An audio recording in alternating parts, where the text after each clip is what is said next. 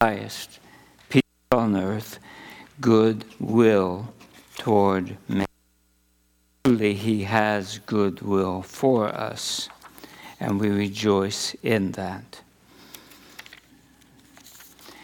Today we turn to Revelation 7. We'll read it in a little while, not yet, but Revelation chapter 7, where the bold declaration is proclaimed salvation to our God and to the Lamb.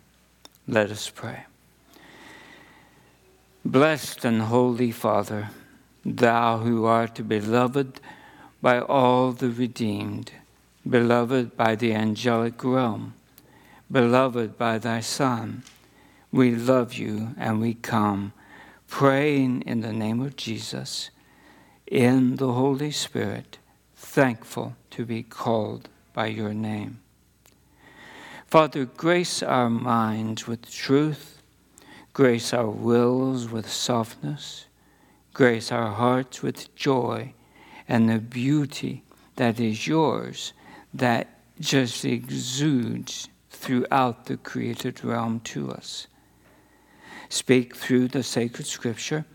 Establish our feet in truth, Lord, and particularly as this day we consider this um, fascinating chapter in Revelation, which gives us a picture of the blessed state of those who have died in Christ.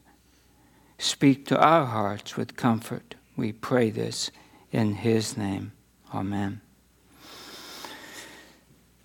Well, my beloved church family, it is with humble joy that last week we concluded preaching through the glorious Gospel of John uh, over the oh, 59, I think it was, prior uh, sermons. So 19 months and 59 sermons later, we have concluded our study of John. And it appeared good to me to step back from the plain style expository preaching with which I have approached John such preaching seeks first an explanation of the passage, uh, sentence by sentence, phrase by phrase, word by word, depending upon the need. Second, doctrine. What doctrine is found in this passage? Ending, third, application, heartfelt application. And probably last week's was the most profound heartfelt application that I have sensed and been blessed by. I don't know if you were blessed, but I was. The application out of John 21 touched this Grace Save Center profoundly by the charcoal fire motif. That impacted me heavily. Tender, oh, so tender is the blessed, sweet Lord Jesus, and how gracious to sinners he is. I confess, preaching through John, I love Jesus more now than I ever have in my life. But today, I depart from plain style exposition using a topical based upon exegesis, a topical approach, which I believe will help us help us as we approach the glorious celebration of our Savior's birth, Christmas. Today we turn to the return of Christ, or the blessed effect of his life following his ministry upon the earth. And my purpose today is that by considering Revelation 7, we will see in, will look in the direction of his blessed appearing that shall yet come. And we will consider the blessed, pre- blessed, pre- blessed presence and bliss of those who are presently with Christ.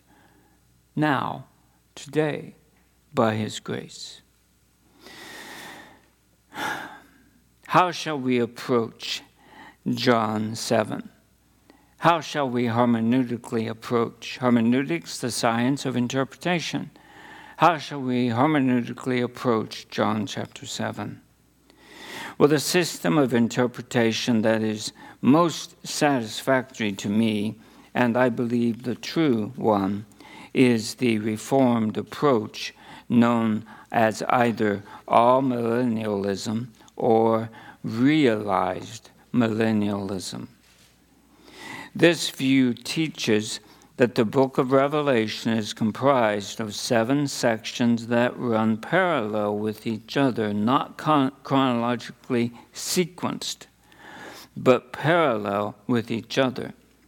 Each of the seven depict the church and the world from the time of Christ's first appearing to the time of his second appearing. The first section, verse chapters 1 through 3, depict Christ walking in the midst of the seven lampstands, churches like us.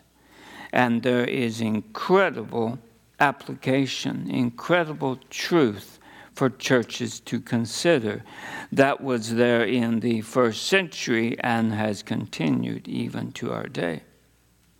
The second of these seven sections is the vision of seven seals found in chapters 4 through 7, 4 through 7, or 4 through 8, for 8 concludes with the seventh seal. But John is caught up to heaven and sees God sitting upon his radiant, resplendent, glorious throne. John beholds the Lamb that has been slain taking the scroll sealed with seven seals from the hand of him who sits upon the throne, thus indicating that Christ has victoriously and decisively won the victory over sin, evil, and death, and is worthy to open the seals. Well, the seals are now broken, and various judgments upon the earth are described. In fact, if you have a more of a study Bible, starting with chapter 6, you'll see a listing of these judgments. False Christ will appear, wars will appear, famine will appear, death will appear, martyrdom will appear, and terror in the first six broken seals of the sixth chapter. And the church, Christ's blood bought church, suffers trial and persecution, but all against the backdrop of the victory of Christ. And even so, our beloved apostle tells Timothy in 2 Timothy 3:12, you can say it with me probably. Indeed, all who desire to live godly in Christ Jesus will be persecuted. That's not a hypothetical possible. If a church desires to live godly in Christ Jesus, it will be persecuted. And depending upon the context around us, that persecution can be mild to severe. So the early church found. Some emperors shed the church's blood, others were more lenient. Sometimes it was whole scale across the empire, sometimes it was just localized. But all who li- would live godly in Christ Jesus will be persecuted. Now, what is very significant is that not only did the church of the first century suffer these terrors, but the church historic has down through the centuries suffered these terrors.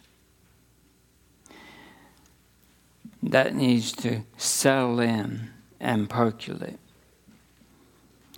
all that is described in the sixth chapter, indeed, the sixth through eighth chapter is really about the seven seals. These terrors of these seals were experienced in the first century and have been in every subsequent century.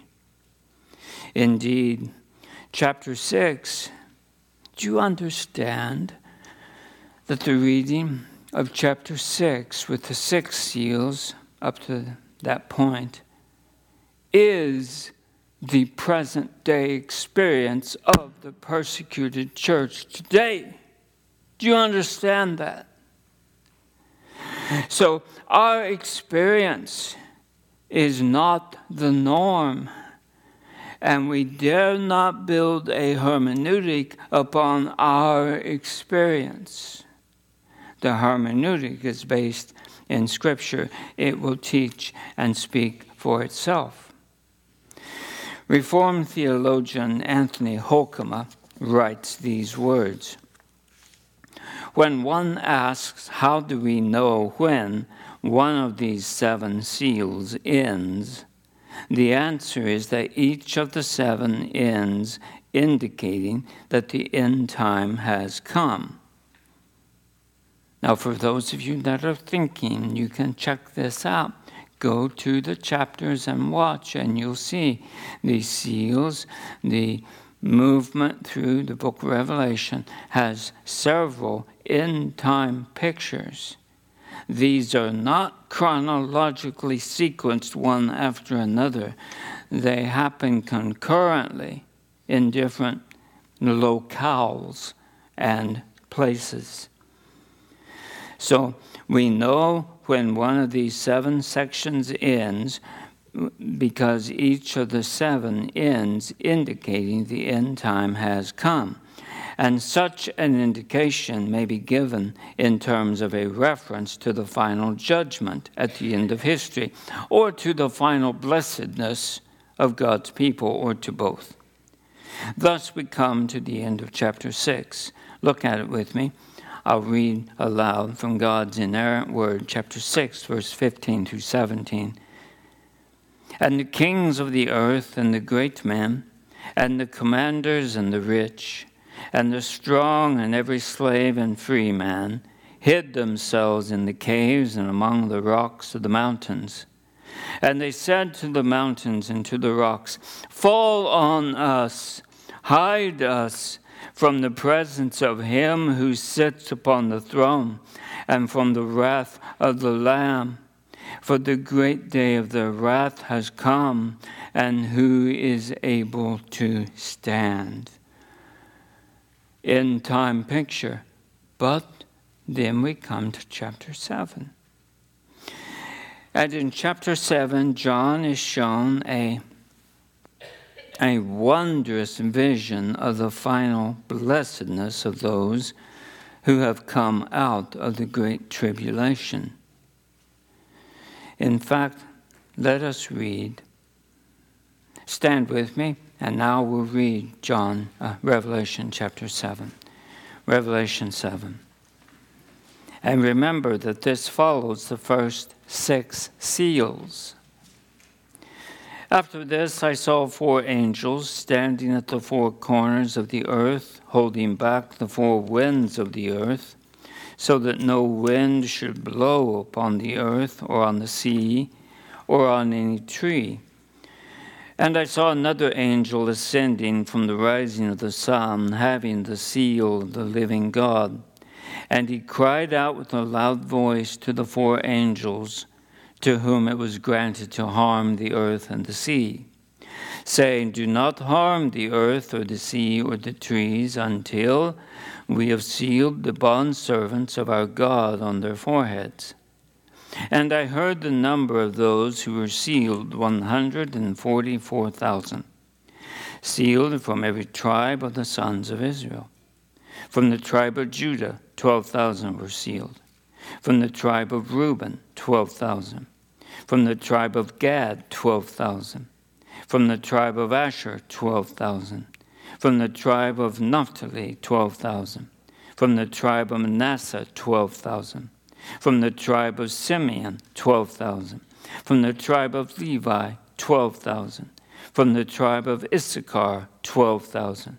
From the tribe of Zebulun, 12,000. From the tribe of Joseph, 12,000. From the tribe of Benjamin, 12,000 sealed. After these things I looked, and behold, a great multitude, which no one could count, from every nation and tribe and people and tongues, standing before the throne and before the Lamb clothed in white robes and palm branches in their hands. And they cry out with a loud voice, saying, Salvation to our God who sits on the throne and to the Lamb. And all the angels were standing around the throne, and the elders and the four living creatures and they fell on their faces before the throne and worshiped God, saying, Amen. Blessing and glory and wisdom and thanksgiving and honor and power and might be to our God forever and ever. Amen. And one of the elders answered, saying to me, these who are clothed in the white robes, who are they? And from where have they come? And I said to him, My Lord, you know. And he said to me, These are the ones who come out of the great tribulation, and they have washed their robes and made them white in the blood of the Lamb. And for this reason they are before the throne of God, and they serve him day and night in his temple and he who sits on the throne shall spread his tabernacle over them. They shall hunger no more, neither thirst any more, neither shall the sun beat down on them, nor any heat. For the Lamb in the center of the throne shall be their shepherd, and shall guide them to springs of the water of life and God shall wipe every tear from their eyes. The blessed Word of God. You may be seated.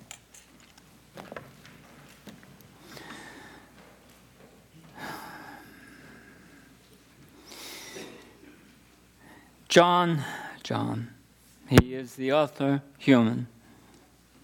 Revelation chapter 7. John is shown a wondrous vision of the final blessedness of those who have come out of the great tribulation that we see described in chapter 6. Now, that the understanding of the 144,000 in the first eight verses is wide and varied, heretics like Jehovah Witnesses understand it one way some evangelicals who are not heretics understand it another way. It is not my purpose this day to carefully exegete the first half of chapter 7. It's not careful dissection of doctrine, but it's blessedness considering where is your loved one who is in the Lord? What are they experiencing? And what do we have ahead of us? But I will quote from the Ref Study Bible, Reformation Study Bible, and I quote The balanced numbering suggests that 12 is a symbolic number for the fullness of the people of God, and the 144,000 is not the actual number of those who are sealed. The early association of the tribe of Dan with idolatry. You'll recall Pastor Aaron preached through that powerful series. May explain its omission from this list. Some think that the 144,000 here includes only Jewish believers, but the servants of our God in verse 3 must include Gentile believers as well the equal status of Gentiles and Jews in the seven churches, see Ephesians 2. and the promises associated only with the 144,000 confirm this. According to verses 1 through 8, the saints are known by God individually, and none slips out of his care. John 10. My sheep are in my Father's hand. My sheep are in my hand. They cannot be taken away. So the picture in verses 9 through 17 understands the same vast host that was depicted to us in the first seven, eight verses symbolically from the viewpoint of their actual, vast, uncountable number. Although they are a saved remnant, chapter 7, verses 1 through 8, they are also those who have been gathered from all over the face of the earth and have lived throughout the period of the church age. Therefore, they are a multitudinous throng. Now, we just read verses. Stephen, I'm not sure what's happening. It's like the pulpit's wired. it's okay. So, according to verses 1 through 8, the saints are known by God individually. None slips. And although they are a saved remnant, they are also those who've been gathered from all over the earth through the period of the church age. Now, verses 9 through 17. Imagine this great multitude. Here is the symbolism of verses 4 through 8, the 144,000, expanded into an uncountable multitude. The book of Revelation uses apocalyptic language and numbers, even as Daniel and Ezekiel do. In fact, if you're in the habit of listening to contemporary teachers on the end times out of Revelation, and you don't know the book of Daniel and Ezekiel thoroughly, uh, this is definitely a problem. Try shutting this off. This is touchy. yeah, we'll need it back, but thank you. See if that does it. So the book of Revelation uses apocalyptic language and numbers. Thus, John uses the number 12,000 to mark out each of the 12 tribes. 12 is a biblical number speaking of fullness. Whenever Scripture uses the number 12, it speaks of something in its complete nature. Thus, there are 12 tribes, there are 12 apostles, there are 12 gates in the heavenly city. Number 12 is in Scripture a perfect number saith Hoekema as well as Derek Thomas. And here we've got 12 squared. Well, what's 12 squared? 144 times 10 times 10 times 10. Perfect 3 number comes to 144,000. So John is using the number here of 144,000 to speak not quantitatively the Spirit is speaking qualitatively here of the perfection of those God has sealed. That's key. The first eight verses is not a intended as a quantitative measurement. You see that in verse 9. But it is a qualitative assessment of the perfection, of the fullness of the sealing of those whom God has called. And as for the sealing, listen carefully. What do the teaching portions of the New Testament tell us about this sealing? I trust you've examined that. Well, The New Testament teaches that we are sealed with and by the Holy Spirit. The New Testament teaches that we are sealed with and by the Holy Spirit. Ephesians 1:13. Ephesians 1:13. Having also believed, you who were sealed in him with the Holy Spirit, who is given as a pledge of our inheritance, with a view to the redemption of possession, to the praise of his glory. Ephesians 4:30 do not grieve the Holy Spirit of God, by whom you were sealed for the day of redemption. Revelation 14:1 speaks of the 144,000 again. Look at. Revelation 14:1. And I looked and behold, the Lamb was standing on Mount Zion, and with him 144,000, having his name and the name of his Father written on their foreheads. Believers have been marked, have been sealed with the Holy Spirit of promise. And so the theology can be stated by Paul in 2 Timothy 2.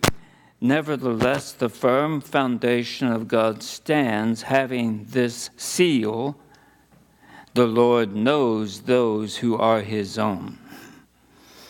And let everyone who names the name of the Lord abstain from wickedness. Dear brethren, the sealing the Apostle John writes of in Revelation 7 is the same Paul speaks of in Ephesians.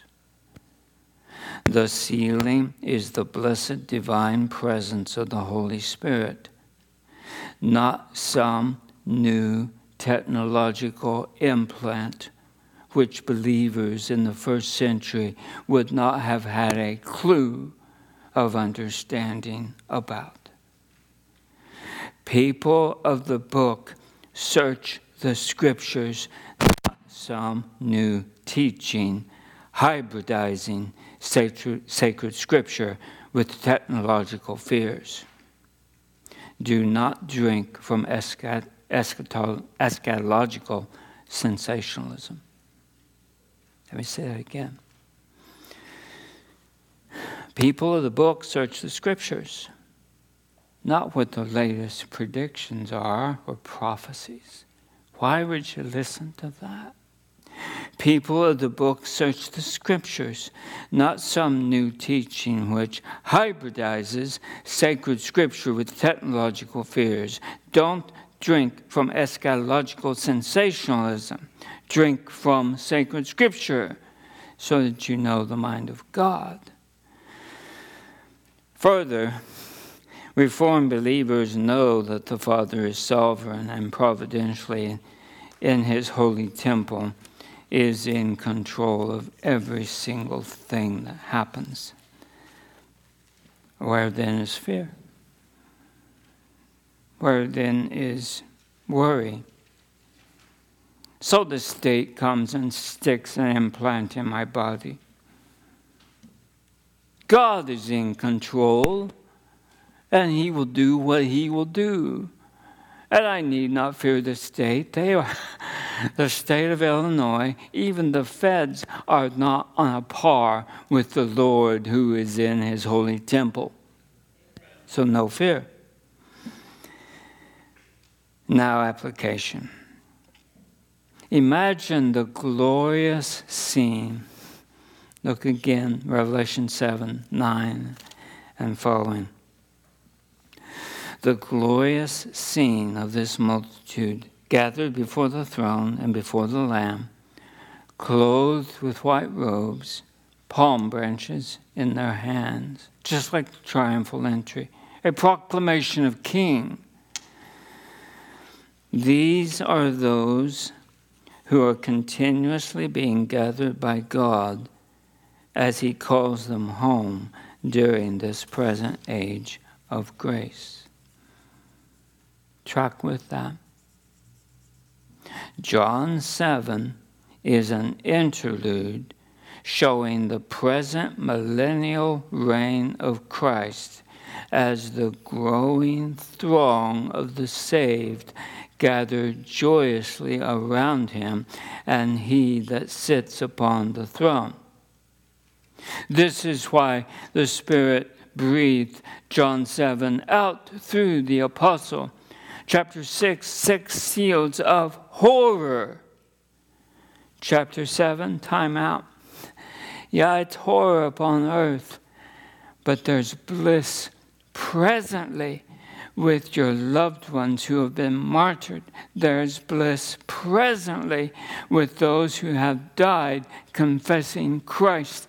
And this was true in the first century and is true today too.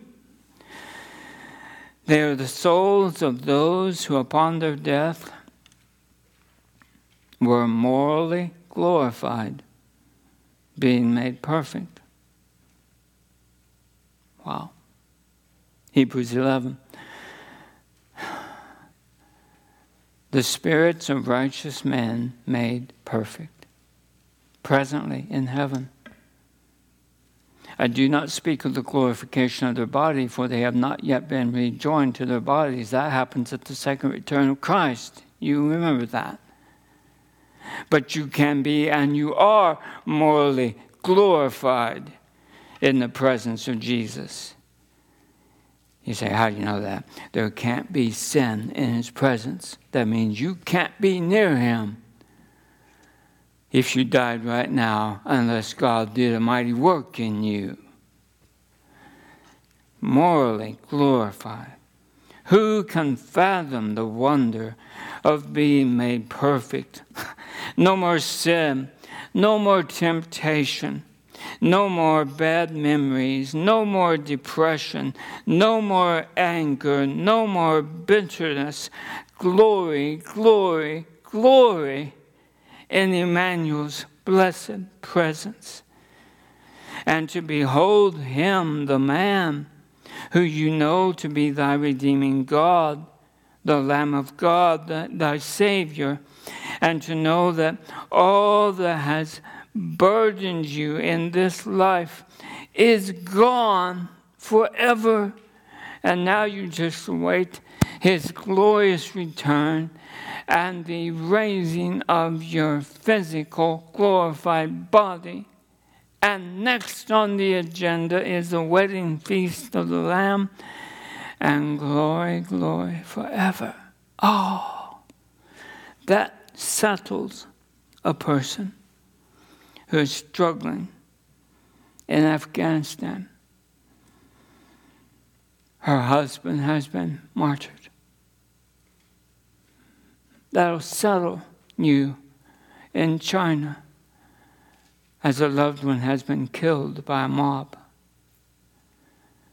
That should settle us because some of us have lost loved ones last six months, last year contemplate. contemplate what their experience is, not what yours is. Contemplate what their experience is. Calvin says, Believers, after they have died in this world, lead a heavenly life with God. God is faithful to preserve them alive in His presence beyond the comprehension of men. Your best thoughts about heaven are woefully, woefully inadequate to the joy that your loved one is currently experiencing. Look at chapter 21, Revelation 21 with me, verses 1 through 6. And I saw a new heaven and a new earth for the first heaven and first earth passed away, and there is no longer any sea. And I saw the holy city, New Jerusalem, coming down out of heaven from God, made ready as a bride adorned for her husband. And a loud voice from the throne Behold, the tabernacle of God is among men, and he shall dwell among them and they shall be his people, and God himself shall be among them. And he shall wipe away every tear from their eyes, and there shall no longer be death. There shall no longer be mourning or crying or pain. The first things have passed away. And he who sits on the throne said, Behold, I make all things new. And he said, Write, for these words are faithful and true. It is finished. I am the Alpha, the Omega, the beginning and the end. I will give to the one who thirsts from the spring of the water of life without cost. Hmm. John tells us in Revelation chapter 7 that they have been washed in the blood of the Lamb, for this is a picture of those who have died in Christ, presently in the first century, and has been growing vaster and vaster as a throng of redeemed, even to this very day. They are before the throne of God day and night.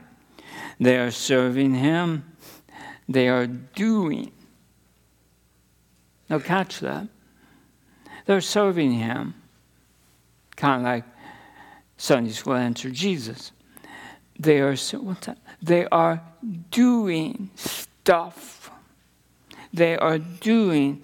How blessed to be given a task, any task, by Him that, that you could perform to His glory and to see thy Saviour's face smile at you with pleasure and affection. Oh, glory! Heaven is glory. No more hunger, no more thirst, for rivers of living water are within thee and coursing all around thee. And the Lamb, who is our shepherd, shall lead you to springs of the waters of life hmm. we have historically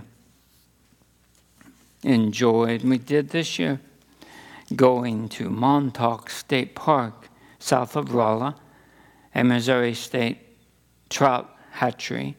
Beautiful, pristine, beautiful place. Current River is birthed there.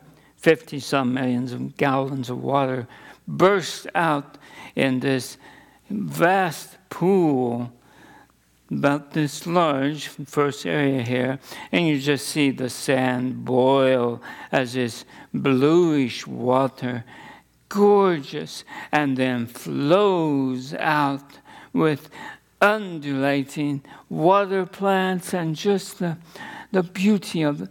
But to walk there in the anticipation of seeing this thing of beauty with my family has always blessed.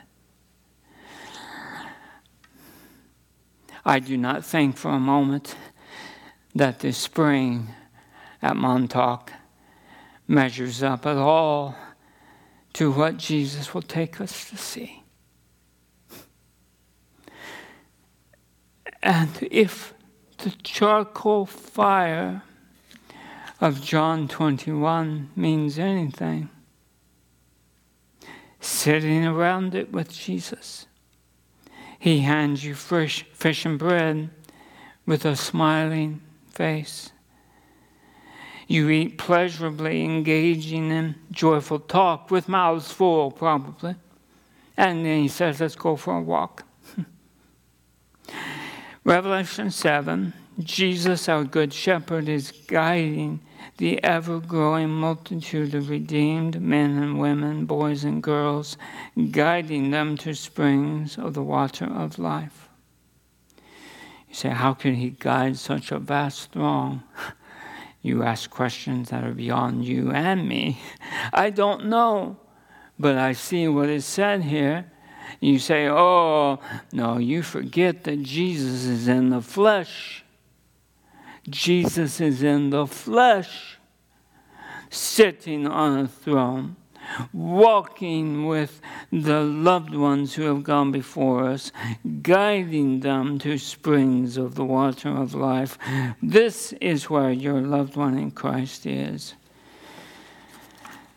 So, John writes this interlude of Revelation chapter 7 to encourage and strengthen the church under affliction, the church that is suffering, being persecuted. Keep faith, hold to your confession, for ye are safely held in the tender, omnipotent hands of thy loving Father in heaven. And when ye shall pass through death's door, as your loved ones have, it is pure joy, relational joy. That's why seven was written. That's why seven was written for you.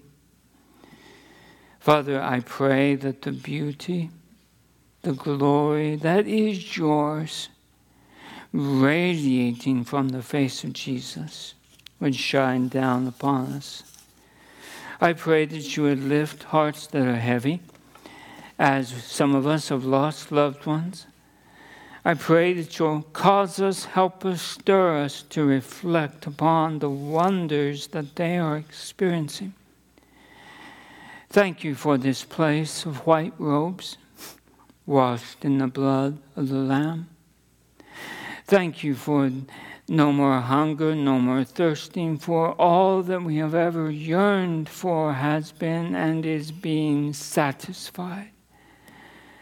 Thank you for the Lamb. Thank you, Jesus, that as our Good Shepherd, you are guiding your children today to springs of the water of life. We love you and we can't wait. We praise you thank you and bless you for the hope of the gospel. Amen.